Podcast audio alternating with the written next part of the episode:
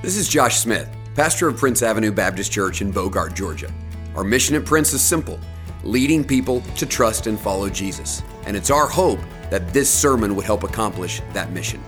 For more information about our church, visit us at pabc.org.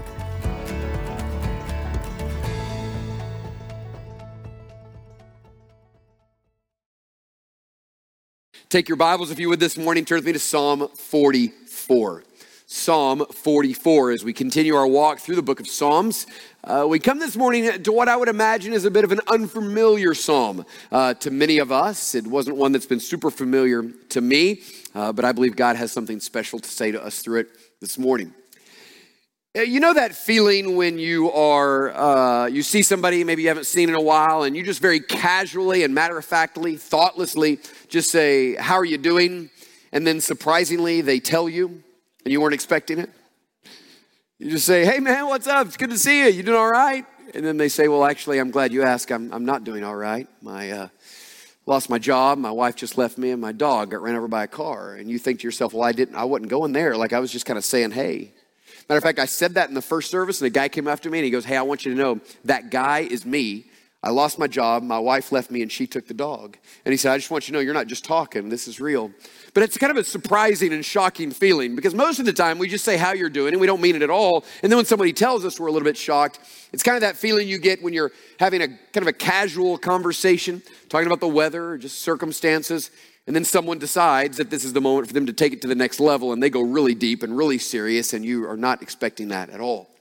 Well, that little feeling we get in those moments is exactly what I felt at the beginning of the week every time I read Psalm 44.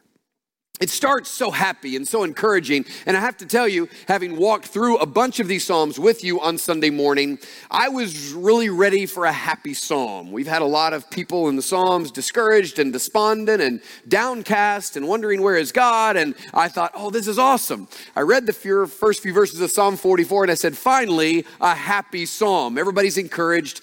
And right as I was feeling encouraged, the conversation turns to despair once again in a really shocking and surprising way.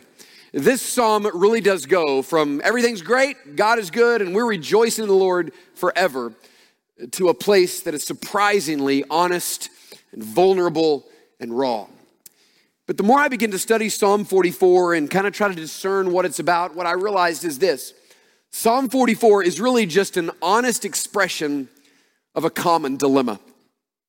It's just an honest expression of a common dilemma.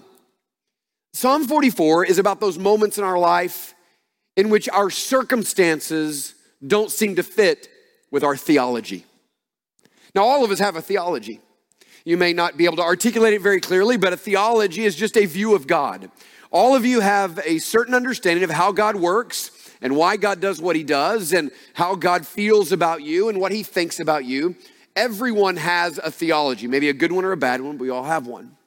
What I've discovered is that many times in the church, people find themselves in a situation that they don't know how to process because it doesn't fit with their view of God. And those moments not only are difficult and hard and often overwhelming, most of all, those situations are just confusing. It's confusing when you find yourself in a situation that is hard and difficult, you're going through a season of suffering or questions, and you just don't know how to process that in light of what you believe about God. When those two things don't go together, leads to a really confusing situation. And because every one of us has those seasons in which our current circumstance don't seem to make much sense, we need Psalm 44. So let's look at Psalm 44 together. If you are in the pavilion or in the room this morning and you're at Psalm 44, say amen. I'm doing that for you and for those really cold in the pavilion, trying to make sure you're all awake this morning. Listen to these words of Psalm 44. Oh God, we have heard with our ears, our fathers have told us what deeds you performed in their days, in the days of old. You, with your own hand, drove out the nations, but them, our fathers, you planted. You afflicted the peoples, but you set them free.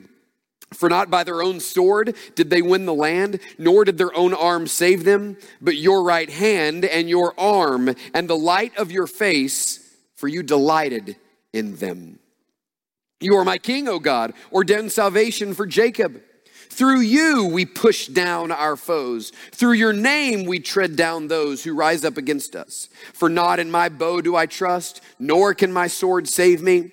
But you have saved us from our foes and have put to shame those who hate us. And feel the emotion of verse 8 In God we have boasted continually, and we will give thanks to your name forever. And then a bit of a heavy and surprising and awkward transition. But you have rejected us and disgraced us, and have not gone out with our armies. You have made us turn back from the foe, and those who hate us have given spoil. You have made us like sheep for slaughter and have scattered us among the nations. You have sold your people for a trifle, demanding no high price for them. You have made us the taunt of our neighbors, the derision and scorn of those around us. You have made us a byword among the nations, a laughing stock among the peoples. All day long, my disgrace is before me, and shame has covered my face.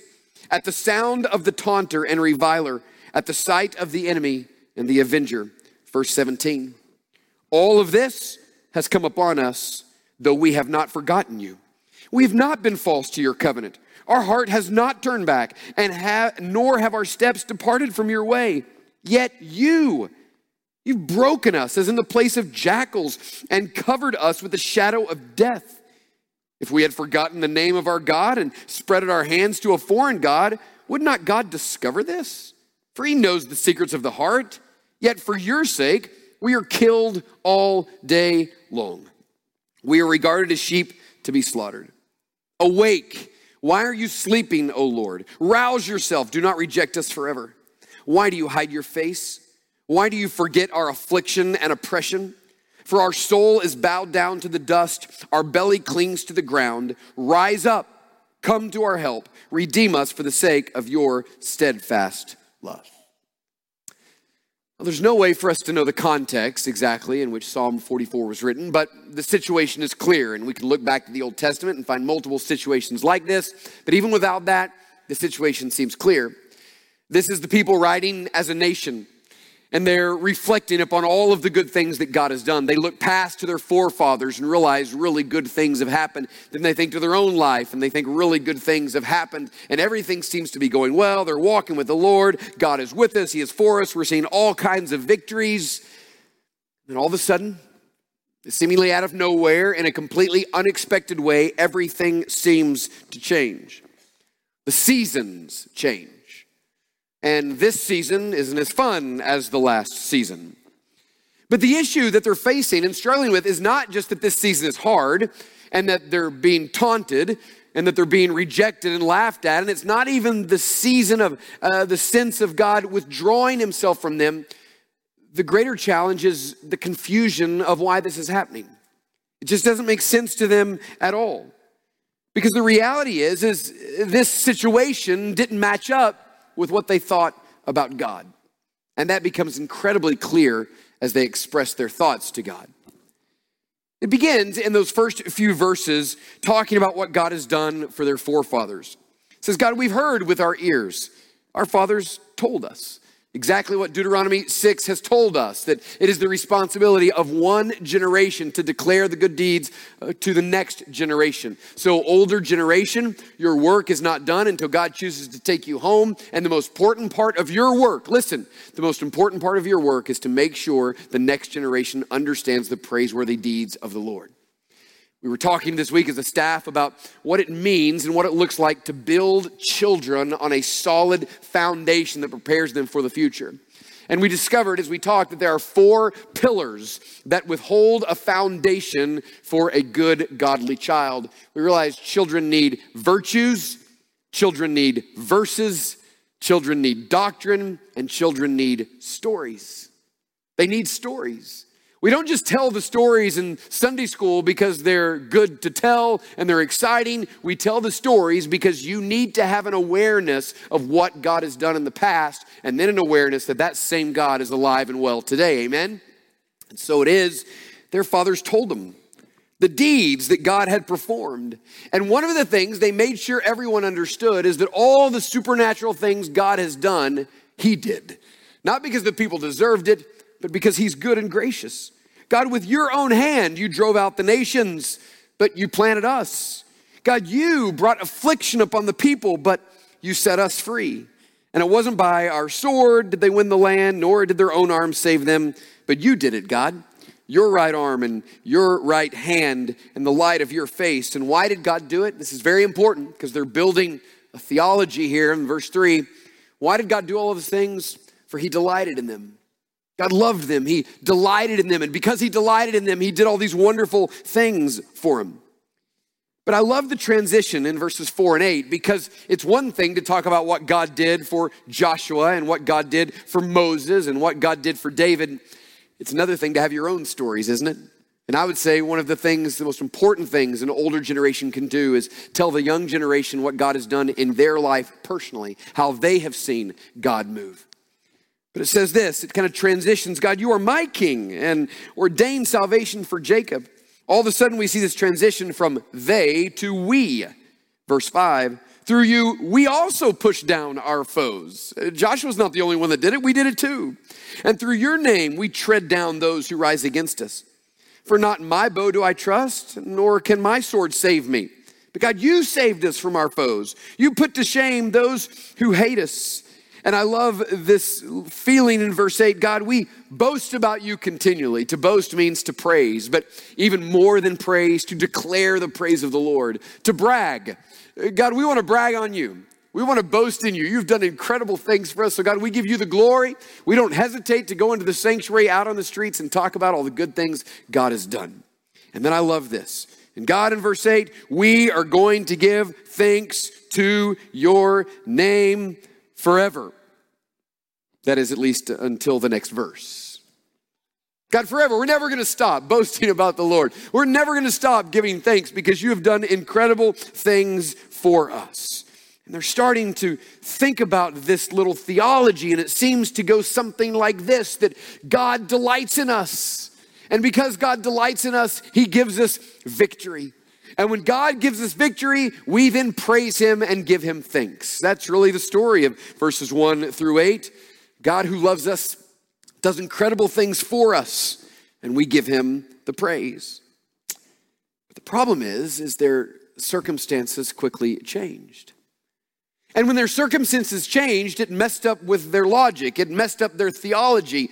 They couldn't figure out how to deal with this present suffering in light of what they had always believed was the way that God worked. Look at how the tone it changes. I, I circled all of the accusatory use in verses 9 through 16. It's some heavy accusations for those who just said they would thank God and praise Him forever. God, you rejected us and disgraced us. That's a heavy statement. God, you didn't go out with our armies. You made us turn back from the foe, and those who hate us have gotten spoiled.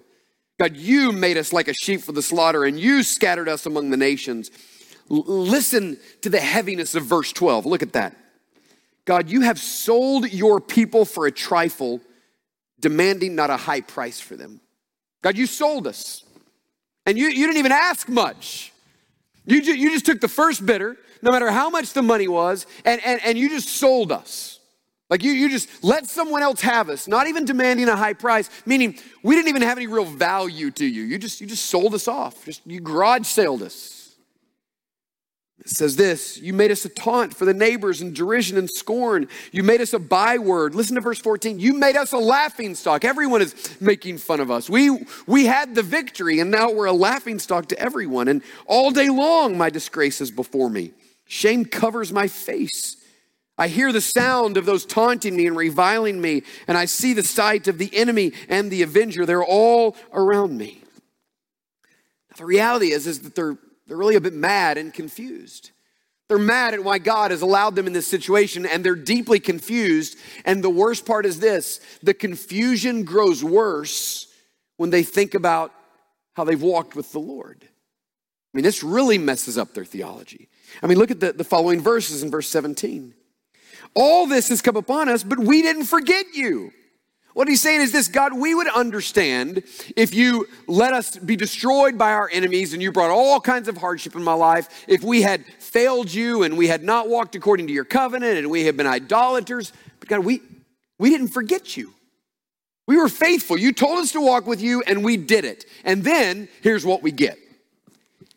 Look at this. It says, We didn't be false to your covenant. Our hearts didn't turn back. Our steps didn't depart from your way. We believed right. We walked right. As much as any of us can possibly be blameless, what they're saying is they were blameless. Yet, even when we were faithful, look at verse 19, you broke us in the place of jackals and covered us with the shadow of death. Now, verse 20 is incredible. So, God, if we had forgotten the name of our God and spread out our hands to a foreign God, you would have noticed it God, if we did this, if we rejected you, we understand you would have noticed that and you would have punished us for that. But God, for your sake, we're just killed all day long. We are regarded as sheep to be slaughtered. Now, the reason they're so mad and the reason they're so confused is because they can't figure out how to navigate this circumstance. Because remember, their theology had gone something like this God loves me, He delights in me, He's for me. And because of that, I experience good days and all of his blessing and his favor and victory. And because of that, I rejoice and celebrate. I give praise to the Lord. But if that's our theology, then what do we do when that middle part changes? I believe that God was for me and I believe that God was with me, and yet I was defeated. Well, what do I do with the first part? Because the reality is that their theology here is exposed, and it goes something like this If all of our victories and all of our good moments were because God was for us and loved us, then certainly our bad moments and our difficult moments must because God doesn't love us and is against us. See, the reason they're battling so much is because they can't figure out what happened and how God has turned against them. They didn't have a way to process this difficult season because it wasn't a part of their logic, it wasn't a part of their theology. And they didn't change. They remained faithful, they remained obedient, but their circumstances dramatically changed. And they really believed that as long as they stayed walking with God, everything was going to be good. But all of a sudden, they stayed walking with God and nothing seemed good. So, what do you do in those moments? Well, look at what they did in verses 23 to 26. They assumed that God was sleeping. So oh, awake, God. Why are you sleeping, O Lord? Rouse yourself and do not reject us. So they're convinced in this moment, because things weren't going well, God rejected them. Why do you hide your face? Why do you forget our affliction and oppression? Because things aren't going well, God's forgotten them. Look at verse 25. For our soul is bowed down to the dust and our belly clings to the ground. Can we just stop with the poetic language for a minute and just realize what's happening here. What he's saying is this the only way your soul can be in the dust and your belly to the ground is if the person writing this is laying flat on the ground before the Lord, completely confused by the current circumstances, having no idea how to process this, and convinced that because of their suffering, God has turned against them and they can't do anything but to lay on their face and cry out for God to wake up. He says this rise up and come to our help, redeem us for the sake of your steadfast love. So they've come to this conclusion that God has rejected them, that God is against them, that God is ignoring them, or that God is asleep. And if their theology is something like this God loves me and delights in me, therefore he gives me the victory, and I praise him, then they're going to find themselves in this moment when life is not going according to they think the way that it should go. You see, they don't have any formula. They don't have any way to process a season of suffering. They don't have any way to process a season of difficulty. It doesn't fit in with their theology that if we walk with God, everything goes well. And listen to me, truthfully, most Christians have the same theology that they had in Psalm 44.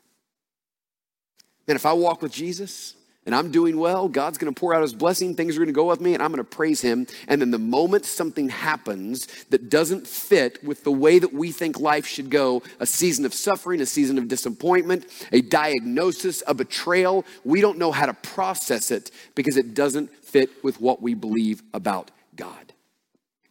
And what you do in that moment is going to determine the trajectory of the rest of your life. Because you will have those moments. You will have the moments of suffering. You will have the moments of confusion. And if it does not find itself grounded and rooted in something better than a casual, half-hearted, thoughtless theology, you won't make it through those times. And I was just, I was really uh, stopped by verses 24 and 25 this week when it says, Why do you hide your face and why do you forget our affliction and oppression? For our soul is bowed down to the dust and our belly clings to the ground. And the reason I felt that is because I've been there. Like, I can think about a couple of very specific moments in my life in which I found myself in the middle of the night on my face before God in the carpet, absolutely angry with the situation that God had brought me through. And it is amazing to me how quickly we can turn on God. I mean, the first eight verses, God, you're so good, man. We're gonna, we're gonna bless you. We're gonna boast forever. We're forever. We're never gonna stop thanking you. And in a moment, as quickly as Psalm 44 turns, we also can turn. So what's going on, God? Where are you? What have you ever done for me? You're the one that has put me in this situation. You don't love me or care. We can turn that quickly. And I think one of the reasons Psalm 44 is written the way it is is to show us a picture of our own soul who can give so much praise to God when things are going good and then so much accusation to God when things aren't going the way they think that we think they should. Now, there are a lot of psalms that are like this. We've we've looked at them over the past few weeks. But the thing we always have going for us is that almost every one of these psalms resolves itself. It ends with but God is good. I mean, let's just move backward to the last few Psalms Psalm 43 and 42.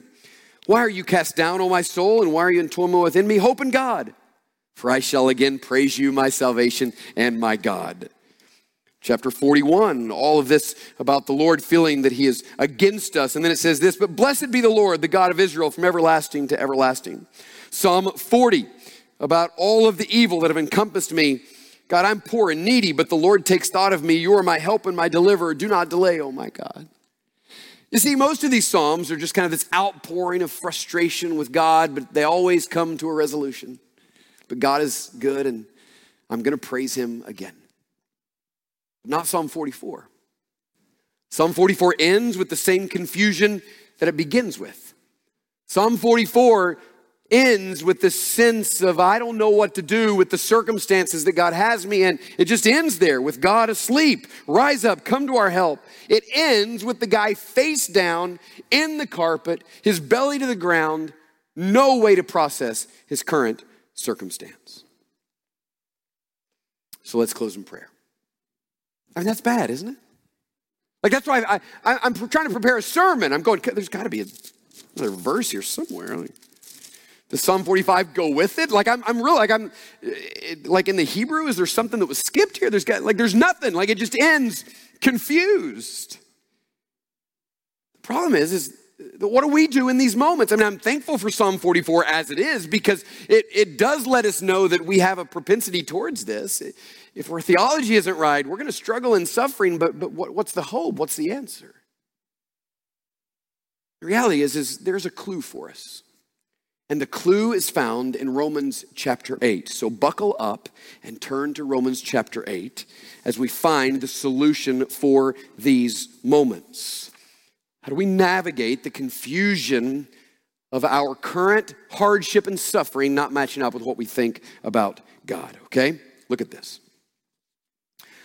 Paul has been building his own theology deeply rooted in the truth of God's word. He's writing so that we might have a depth of understanding and theology of who God is. For eight chapters, he's been building this case for who God is and what he has done for me. He has reminded us that we have been justified by faith apart from the works of the law. You're saved not because of anything you've done, but because you trusted Jesus Christ and what he's done on the cross on your behalf. And the way you're saved is by calling upon the name of the Lord and expressing your faith in God, trusting him and following him. He's saying as a result of that, we have peace with God. No more uh, anger that God has on our behalf, but we have peace with God. We're made alive to God. We're released from the slavery of sin. We don't have to sin anymore. There's now no condemnation for us in Christ Jesus. God has given us his spirit, which brings life to our old flesh. He has made us children of God, adopted us, taken away that orphan spirit, and then He has promised us that we will have ultimate glory someday with Him. And in that light, look what He says in Romans 8 28 and 30. He says, we know. How do we know? Because of eight chapters of good theology. We know that for those who love God and all things work together for good, for those who are called according to His purpose. For those whom he foreknew, he also predestined to be conformed to the image of his son, in order that he might be the firstborn among many brothers. And to those whom he predestined, he also called. And to those he called, he also justified. And those he, glorified, he justified, he also glorified. So he's continued to build this case. When we think about all that God has done for us, we have to believe, based upon what God has done in the past, that God is working all things together for our good. And then he says this what then shall we say to these things? Those two words, these things, are going to become really important. What do we say to these things? Well, what are these things? These things are the eight chapters of truth about what God has done for us. He saved us, He redeemed us, He purchased us, He made us alive, He made us children, He brought us into the family. We're no longer orphans, there's no condemnation, God's not angry with us. What do we say to all of these things? We say this if God is for us, who could be against us? He who did not spare his own son, but gave him up for us all, how will he not also with him graciously give us all things? He's building this logic. Wait a minute. God didn't spare his son, so he's going to give us everything. Who's going to bring a charge against God's elect? It's God who justifies. Who's to condemn? Christ Jesus is the one who died. More than that, who raised from the dead. He is at the right hand of God who indeed is interceding for us. Now look closely at Romans 8:35. Who shall separate us from the love of God? Tribulation, distress, persecution, famine, nakedness, danger, or sword? Now listen to me real quickly. Second Corinthians chapter 11 tells us that every single one of those things listed in verse 35 are things that Paul, as a believer and apostle of Jesus Christ, went through in his life. Paul went through tribulation and distress and persecution, famine, nakedness, danger, or sword. So, all of these things, walking with God, faithful, planting churches, leading people to Christ, writing to the churches, going on missionary journeys, all of this happened to him. And I have to wonder if Paul, trying to process this in his own mind, like all of us have to, was thinking about Psalm 44. God, I know all the great stuff you did for them, and you've done some great things for me, but God, I, am suffering and I'm persecuted, and I have endured famine and persecution, nakedness, and the sword, and I don't know how to process these things. What do I do? Because I just got done telling these people how great you are, and then my life just kind of stinks. I'm suffering a lot. And the reason I think that Paul, in the midst of his persecution and suffering, was thinking about the confusion of Psalm 44 is because in the next verse, he quotes it. Look at the next verse of Romans 8. As it is written, for your sake, we are being killed all the day long. We are regarded as sheep to be slaughtered. That's that's Psalm 44. And what we realize here is that what Paul is doing is exactly what we were told to do in Psalm 42 and 43 last week. Paul is preaching to himself. Paul is reminding himself in the midst of the famine, the persecution, the nakedness, the sword, all of that, he's reminding himself of the truth so that he might not fall into the confusion of Psalm 44. At some point in the midst of his suffering, Paul turned to Psalm 44 and he took a verse and he said, That verse is, is talking about us. He said, For your sake, we, the we of Psalm 44 is us, believers. We're being killed all day long. We're rejected as sleep to, sheep to be slaughtered. So when we come into those moments, when all these things are reality in our life, does that mean God is against us? Verse 37. No. He said right there. No, it doesn't mean that. In all, listen to these two words, these things, there they are again. So he used these things in verse 31, talking about all of the truth of who we are in Christ. Then he says, in all these things, what are the these things? The these things are tribulation, distress, persecution, famine, nakedness, danger, or sword. What do we do with these things? In all these things, we are more than conquerors through him who loved us.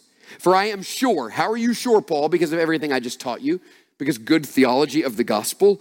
I am sure that neither death nor life, nor angels, nor rulers, nor things present, nor things to come, nor powers, nor height, nor depth, nor anything else in all creation will be able to separate us from the love of God in Christ Jesus our Lord. So in Romans 8, Paul says, I want to show you what to do with these things, all of the Psalm 44 things. And he says, when you, when you find yourself experiencing the Psalm 44 things in your life, Romans 8 tells you how to process it. What Paul tells us is, first of all, that these things shouldn't be a surprise to you. These things are an inevitable part of your life. I, I found myself completely shocked when Psalm when Paul pulls this verse out of Psalm 44 and says, That's us. We, we're the people of Psalm 44. He says this We are being killed all day long and regarded as sheep to be slaughtered. He says, All of this stuff is happening tribulation, distress, as it is written. In other words, this, this, is us. This is our this is our life. We endure these kind of things in this life. Life in a broken world means that these things are going to be reality for us. This is exactly why in 1 Peter 4:12, Peter says this, stop being surprised by the fiery ordeal among you as if something strange were happening to you. You think one of the things that throws us off the most is some of you might heard a version of the gospel, which is not in fact the gospel at all, that if you give your life to Jesus, you avoid all of these things. So, Paul, in attempts to put together a good theology of the gospel, has said to you that these things will be a reality in your life as a believer in a broken world.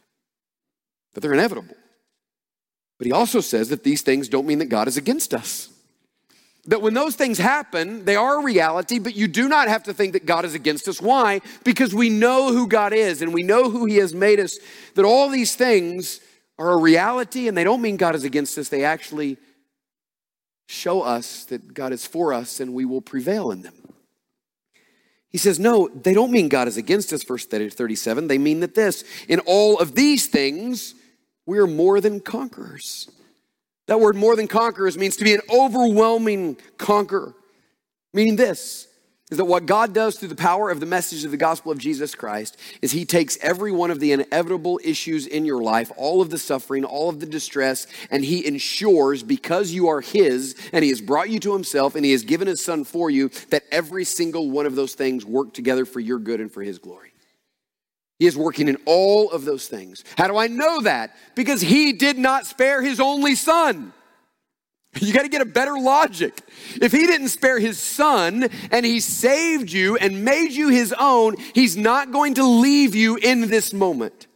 These moments are God orchestrating your life in such a way that he can do something new and fresh and better with them so that at the other end of them, you're better than you were before them. And you are certain of that because the God who did not spare his only son is ensuring ensuring that if He saves you, He's going to sanctify you and bring you safely home. And the foundation of all of it, I love how a Bible just kind of reads like this because the foundation holding all of that up is the unchanging love of God for His children.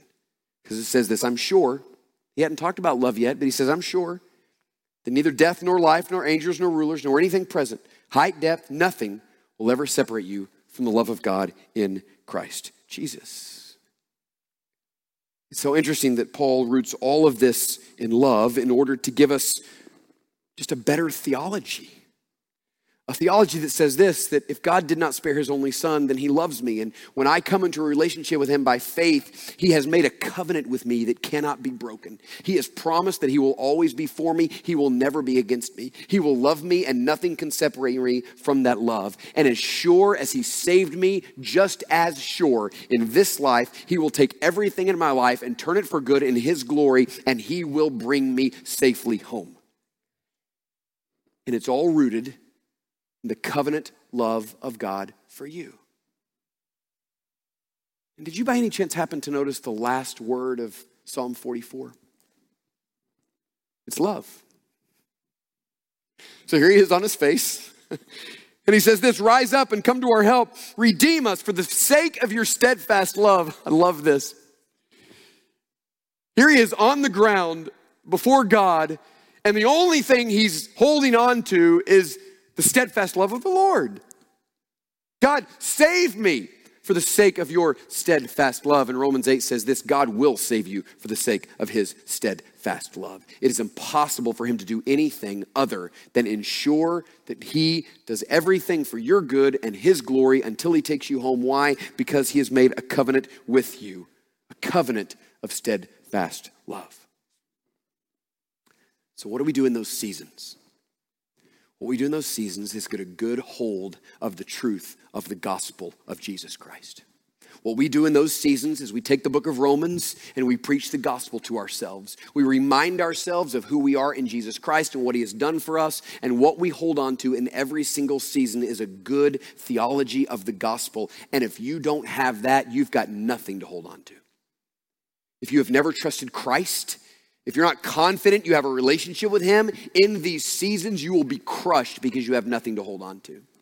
Some of you have the gospel, but you've been confused in these seasons because you have not thought rightly and correctly about who you are as a child of God. And what God is saying to you this morning is think more carefully about the truth of the gospel of Jesus Christ. Sing it, keep preaching it to yourself every day. Go back to it. It is not simply the message that saves you, it is the message that sustains you that you will never be sustained without a deeply rooted belief in what Christ has done for you. If he did not spare his own son, he will not lose you. So we hold on in those moments to the gospel of Jesus Christ. Let's bow our heads and close our eyes this morning. Thanks so much for taking the time to listen to this sermon. May you trust and follow Jesus more and lead others to do the same. For more information, visit us at pabc.org.